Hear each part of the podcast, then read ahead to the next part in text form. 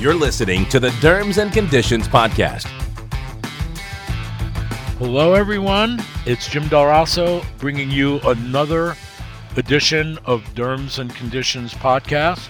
And today I have someone that I've gotten to know, I think, fairly well over the last couple of years, and it's been a pleasure, at least for me. I mean, he could decide if it's also been a pleasure for him.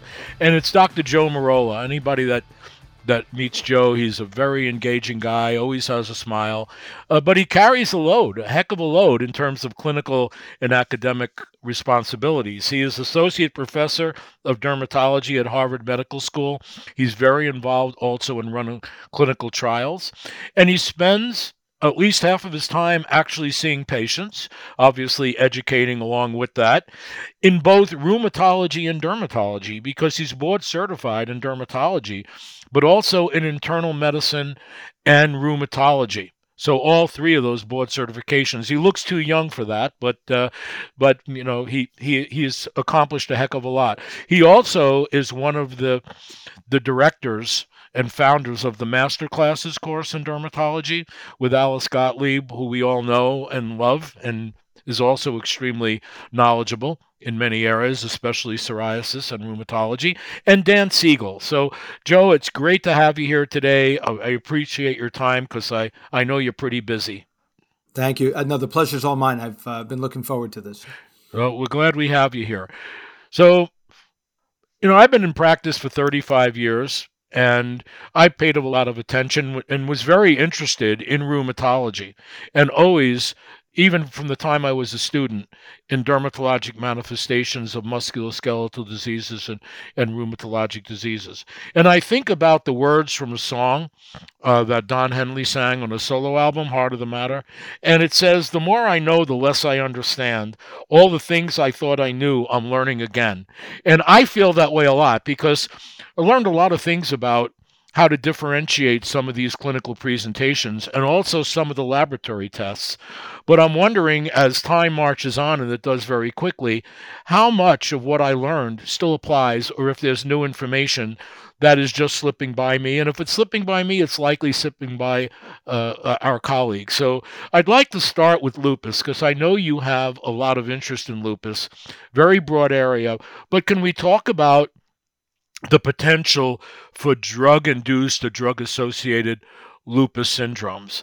And when we consider those, can, so can you start with that and the types that we see in clinical practice and when we might think about that? Absolutely. Yeah. I'm, ha- I'm happy to start with that drug induced lupus topic. And it can be tricky, you know, and I think a lot of what we've learned, to your point, uh, a lot of what we learned is based on um, some historic understanding of really two drugs and, and what they caused as a lupus like syndrome. And those were uh, oldies that probably not a lot of us are seeing, which are procainamide uh, and hydralazine. And, you know, those created, you know, this drug induced lupus syndrome that everyone remembers uh, as being uh, often antihistone positive disease. Uh, you know, that's sort of the, the textbook learning. And, and, the truth is that so many of the drugs we use, particularly as dermatologists, don't drive that same syndrome. And, uh, and so, what, one of the first teaching points or take home points I like to make about drug induced lupus is it's all about which drug we're talking about. It, it, it's very drug specific. So, you know, the, um, the old uh, serositis, arthritis, ANA positive, antihistone positive disease was procainamide, hydralazine. But we as dermatologists, right, the thing that we're going to see uh, may be well more the minocycline induced drug induced lupus, right? Um, those patients, very few of them, in fact, have antihistone positivity. Uh, they may have LFT abnormalities. Um, they may have a positive ANA with a different profile. Uh, and so, um, so that's something for us to uh, to keep in mind. So it's it's a drug specific profile. Uh, similarly, with the TNF induced or say, um, uh, you know, other things that we may be using in the dermatology space. But but these are presenting presenting primarily with a systemic presentation of of of lupus, not the subacute that we typically see the uh, uh, skin eruptions very often they don't have much on their skin when we're seeing the classic drugs you mentioned or even minocycline associated uh, lupus correct that's spot on so so the ones i'm referring to would be a yeah systemic presentation fever arthritis, you know, uh, some of the, and, and you're absolutely right that there would be very little, if any, skin manifestation in those presentations. On the flip side, if, if, if, if I may, the subacute cutaneous lupus that we that we're that's going to present to us, we could talk about in more detail. And there are some features that make us think of drug induced versus uh, idiopathic subacute cutaneous lupus. So those patients will often present with the, the classic psoriasiform type eruption or photodistributed or annular type lesions in photo exposed areas typically. And the drug that I think of though I think there there have been many. Terbinafine, I think, is the one that's been associated the most. Correct? That's right. Yeah. So so in our world, terbinafine, um, some of the you know the the boards. Uh, uh, questions, you know, if anyone's uh, sitting for their for their boards again for the first time or or repeat, would be the hydrochlorothiazide, a lot of the antihypertensives, calcium channel blockers, ACE inhibitors, statins, all make the list. And one that we sometimes forget to ask patients about, and this is a key one, is PPIs, you know, proton pump inhibitors, because they're available over the counter, and people may be popping those for their uh, for their reflux disease. I know I do, uh, and uh, and they, um, you know, as my as my mom would say, you know, for for my agita, and uh, you know, and uh, and those can have been associated with subacute cutaneous lupus uh, not not uncommonly. So, but to your point, terbinafine for the derm, uh, TNF inhibitors, all of those have been associated. Well, it's interesting because you know, haven't seen too many of if may, that I that I diagnose. Maybe some slip by me, but the last case of what turned out to be a, a drug associated uh, lupus syndrome was hydrochlorothiazide, but it was built into a combination product. It's still, it you know, it's still utilized a lot, but you may not recognize it's in a combination product, and it ended up, you know, being the culprit. But now, one of the things that that I've learned that I want to know if it's still true is that these patients may they often have like anti-Ro, anti-La antibodies, may you know positive ANA with the better testing um, that we that we have, but that that serology can persist over a prolonged period of time, even after there's clinical resolution of the eruption. So you manage them more clinically than you do with serologic testing, correct? Absolutely, you're spot on. Um, you know, there's a cu- couple things to unpack there. So I'll start with your Ro, uh, the Ro question. So one thing I, I love to teach our residents is that you know we expect the vast majority of these patients to be ANA positive because, of course, if they're Ro positive, they should be ANA positive.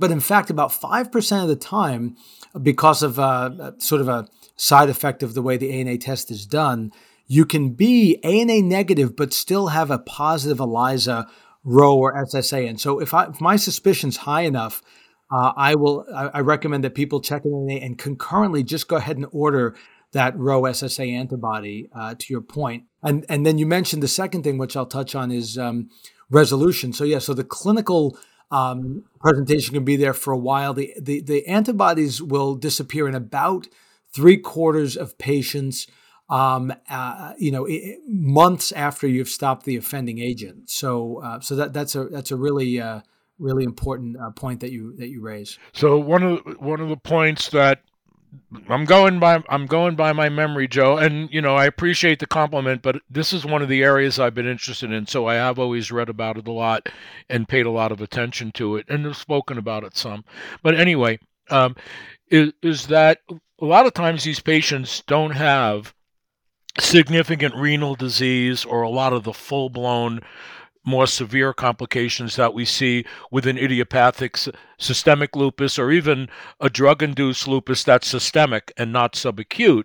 But they can sometimes need treatment depending like you stop the drug and they'll typically get better and you might see it might take a few months to see the, uh, a lot of the resolution but what when you're managing them with therapies what do you what are you often going to need? They they have polyarticular arthritis, don't they? Usually polyarthralgias in most cases.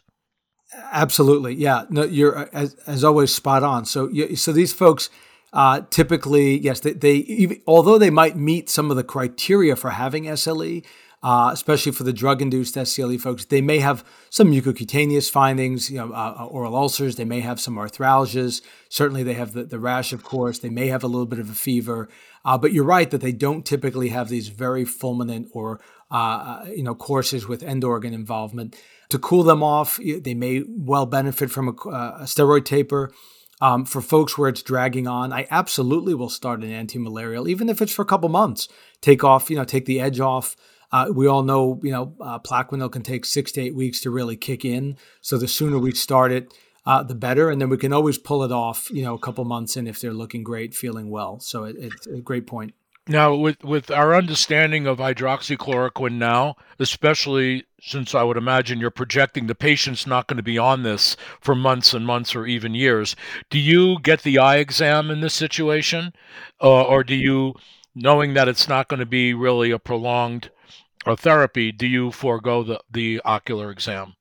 So I'll, t- I'll tell you the quick answer. I, I, I do get it, and I get it not because I'm I'm worried about uh, about a short course or even you know a, a couple year course because we know this is a prolonged cumulative exposure issue. I get it medical legally because I don't want them blaming me when they when they find some ocular retinal complication in the future. I don't want them to say it was my Plaquenil when they had a pre-existing condition or something like that. So I think it's always probably good form to have a baseline eye exam. So you're not going to be able to stand there and have the attorney defending you saying, "Hey, this is a brilliant Harvard professor." That's not going to necessarily uh, seal the win uh, in that situation. Not going to hold water. It's not going to hold water.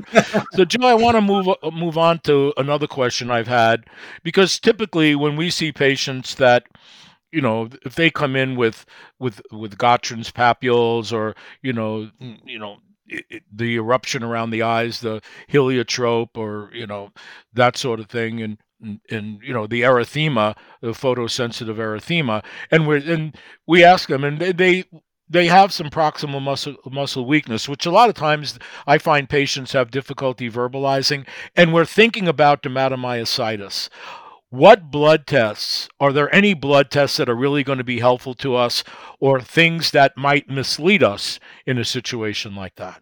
You know look it, it, it really mu- still very much remains a clinical diagnosis. I mean to your point you know looking for classic skin findings um, supported by biopsy right? We know it's not specific of course the interface dermatitis yada yada.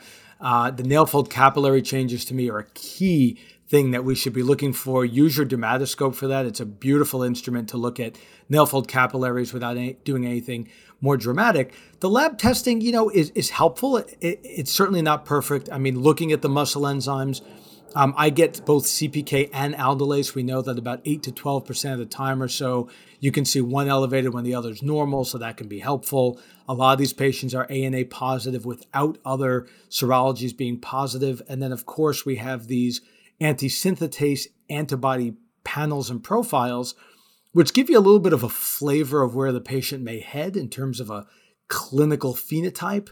Uh, at the same time, I wouldn't say they are uh, be all end all in terms of driving our management uh, because I still do a lot of the same workup and I would still offer patients a lot of the same uh, interventions. You know, there's a lot hinging, of course, on whether they have substantial muscle involvement or not, right? Whether they're in that clinically amyopathic camp or if they truly have uh, my, you know, active myositis and, and weakness uh, in that uh, in that arrangement.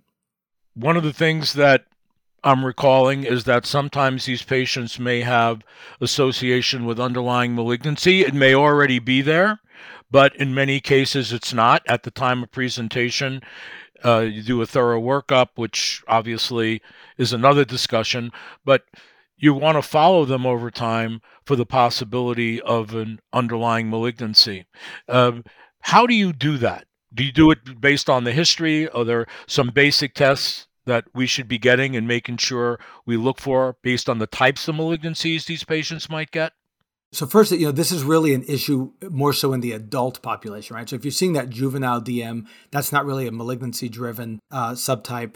Um, so in the adult, I'll tell you what I do. I, I think there's not really deep consensus on this area, but um, my approach is, you know, really that malignancy risk is highest in the first three, potentially out to five years if you include ovarian cancer risk. Really, those first three years. Um, age appropriate cancer screening is a, is a no brainer, of course, for patients. I would I would argue that for most of these patients, getting a, a, a CT chest abdomen pelvis makes a lot of sense. Uh, you know, one time, uh, get get a flavor for what's happening in there. You know, reassure yourself and the patient. Whether or not you repeat those yearly, for me, I have to be honest. It's a radiation load. You know, I ask patients. I do my review of systems. I make sure they're doing age appropriate cancer screening. Plus, the couple other things I add on, and again, there will be variation in what you hear from folks I find serum tumor markers to be helpful, especially in women around ovarian cancer. I think getting like a CA125, for example, there is some data and support for. I will do that. I think it's easy enough, simple blood test. Uh, and uh, ovarian or tra- transvaginal ultrasound uh, has its role. I, I tend to do those more than not in terms of you know yearly for the first three to five years again because of that ovarian cancer risk. Um, and I, will tell you, you know, I have a, had a couple of scary uh, stories, even despite all that workup. I have one of my favorite patients of all time. You know, I hate, I hate to say it became a, you know, you know we get close to our patients and, and uh, over time. And unfortunately, many years of screening, and it turned out he had a head and neck uh, squamous cell cancer. And it sort of teaches you that, you know, these things can hide uh, in, in, other places. And, you know, we, we just have to be vigilant and, and uh, do our best with history, physical, and, and imaging where we can. So, the associated uh, malignancies with dermatomyositis, usually solid organ tumors, or can they be hematologic, leukemias, lymphomas, things of that nature? Yeah, they, they absolutely can be lymphomas and, and other uh, malignancies. Um, the majority are, are solid tumors. And again, you know, some solid tumors more than others. You know, those aerodigestive uh, adenocarcinoma, uh, type malignancies, um, ovarian, as I mentioned, and some of those other sort of immunologically active ones uh, where we get paraneoplastic syndromes like this. Very helpful. Very helpful. Um, so I have one more question, and it's it, you know, we see patients with psoriasis, obviously, and I think we all recognize that they could have limited of cutaneous involvement and still have psoriatic arthritis. And the association of arthritis uh, with patients with psoriasis is higher than in the general population. So we know about that association. But there are also other types of, of, of arthritis, osteoarthritis probably being the most common, but even rheumatoid arthritis that can still occur in patients with psoriasis. So, can you give me Joe Merola's uh, you know, like a David Letterman top 10 list. It doesn't have to be 10, but how you distinguish where you're thinking about psoriatic arthritis versus osteoarthritis or rheumatoid arthritis. For example, for myself, if I see dactylitis or enthesitis, you know, pain or tenderness where the tendon goes into the bone, that's really very suggestive uh, some people have said pathognomonic with dactylitis for psoriatic arthritis, but or nail changes, pitting, and things of that. But you, know, how do you break that down in terms of the distribution of the joints and even maybe some of the serologic testing?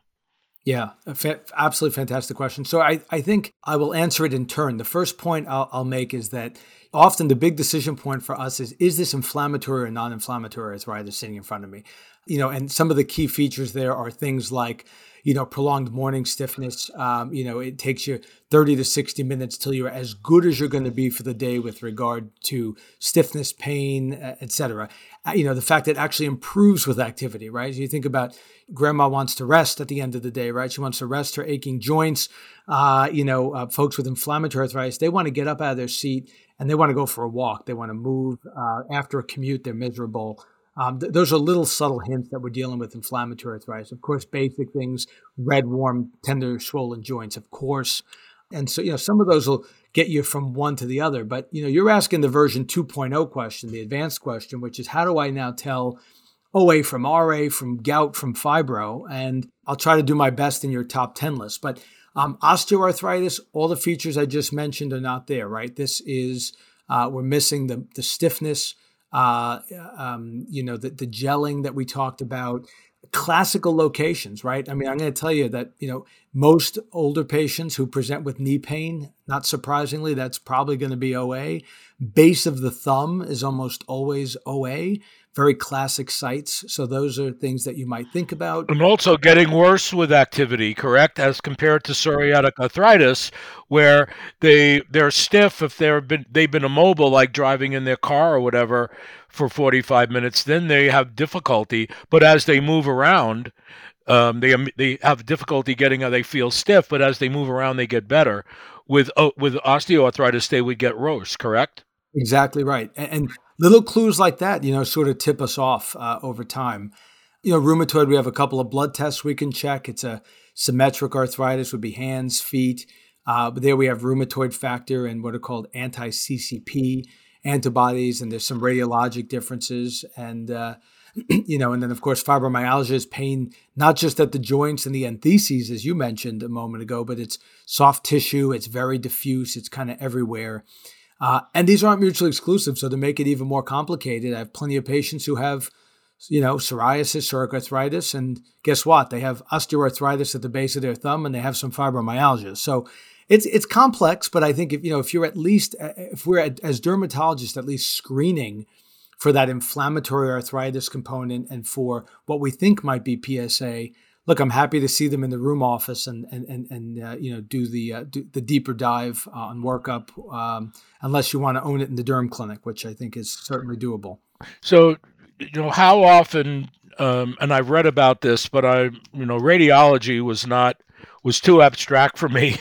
Even though it was black and white, it wasn't black and white on the plain films. It was like, what are they talking about? I can't see that. You know, uh, I like art where everything is clear. I don't like abstract art. But I did, I did uh, have one radiologist tell me that when you look, you can see periosteal reaction and juxta-articular changes on just plain films of the hands and feet that are highly suggestive of psoriatic arthritis, as compared to some of the changes you see with with rheumatoid arthritis and, and especially osteoarthritis. And then the nodular changes, like the rheumatoid nodules or the that we see in RA or Heberden's nodes, and you know, you don't see those in psoriatic arthritis. You see those in either rheumatoid arthritis and certainly the Heberden's nodes with osteoarthritis. Is that consistent, you know, in what you see with all the patients you're following? You know, the truth is when the when those radiographic findings are present uh, in PSA, it's great because there are several more specific changes. It really helps us get to a diagnosis, which is otherwise very much a clinical diagnosis. Unfortunately, you know, they're only there, you know, we talk about 40 to 50% of the time or so do we see erosive or damaging type arthritis that we might see on on x-ray. And so the, the, the challenge here is that a, a large majority of our patients, or at least a majority of our patients, won't have those findings, and it still remains a clinical diagnosis. When they're there, it's great, it's helpful, and it's, and it's confirmatory.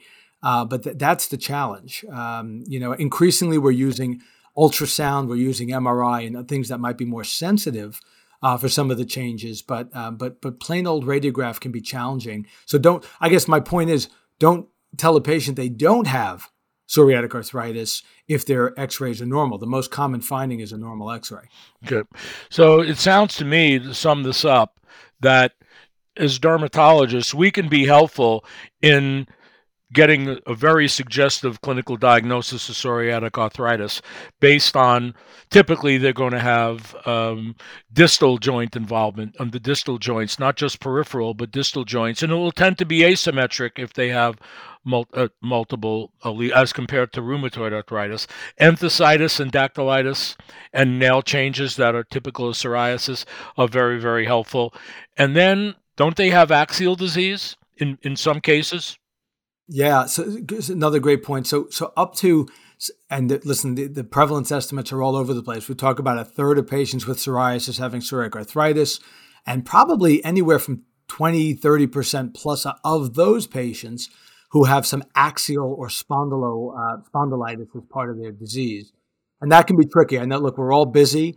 Uh, probably the last thing you want to think about uh, is asking if your patient has back pain as it is, I'm I'm already worried that they're going to tell me that you know at the end of the visit that they're noticing some hair loss. Right. The last thing I want to do is is mention uh, ask about back pain. But the truth is, if you if you're if you're down the rabbit hole and you're and you're willing to have that conversation, it's just what we talked about, right? It's back pain that improves with activity. It's stiffness that improves with activity. It's, you know, a younger patient, a patient under 40 who's presenting with back pain where you wouldn't otherwise expect it. All those things should be raising red flags that maybe it's psoriatic arthritis in the back, you know, and, and then, uh, and then think about referring.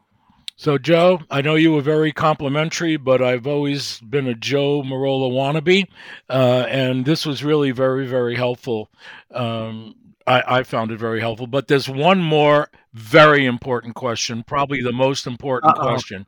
When you're sitting around the dinner table with your family and you're having spaghetti and meatballs, does your family call that red stuff we put on top of the spaghetti and meatballs sauce or gravy. Or gravy. Yeah. I, knew, I, knew, that was coming. Hey, my my my my uh, my grandmother, uh, you know, uh, Brooklyn Italian all the way, and my parents. Uh, we talked about Sunday gravy all the time. I don't know. I think I'm. I think I'm breaking the generation gap here. My my uh, my my. I'm going to say it. My half Korean, half Italian kids call it sauce. I'm ashamed, uh, but here we are. Here we are. Well, what could I tell you? What could I tell you? You know, we all have our preferences. Joe, it's great talking to you. We are going to revisit this another time uh, and go over more because it's it's very clinically relevant to all of us. Thank you very much for your time today and your knowledge, your tremendous knowledge. Pleasure. Thank you for listening to this episode of Derms and Conditions. If you have any questions or comments, please email us at podcasts at fred.health. And most importantly, if you like this episode, subscribe to the Derms and Conditions podcast on Apple Podcasts or wherever you get your favorite shows. Thanks for joining us.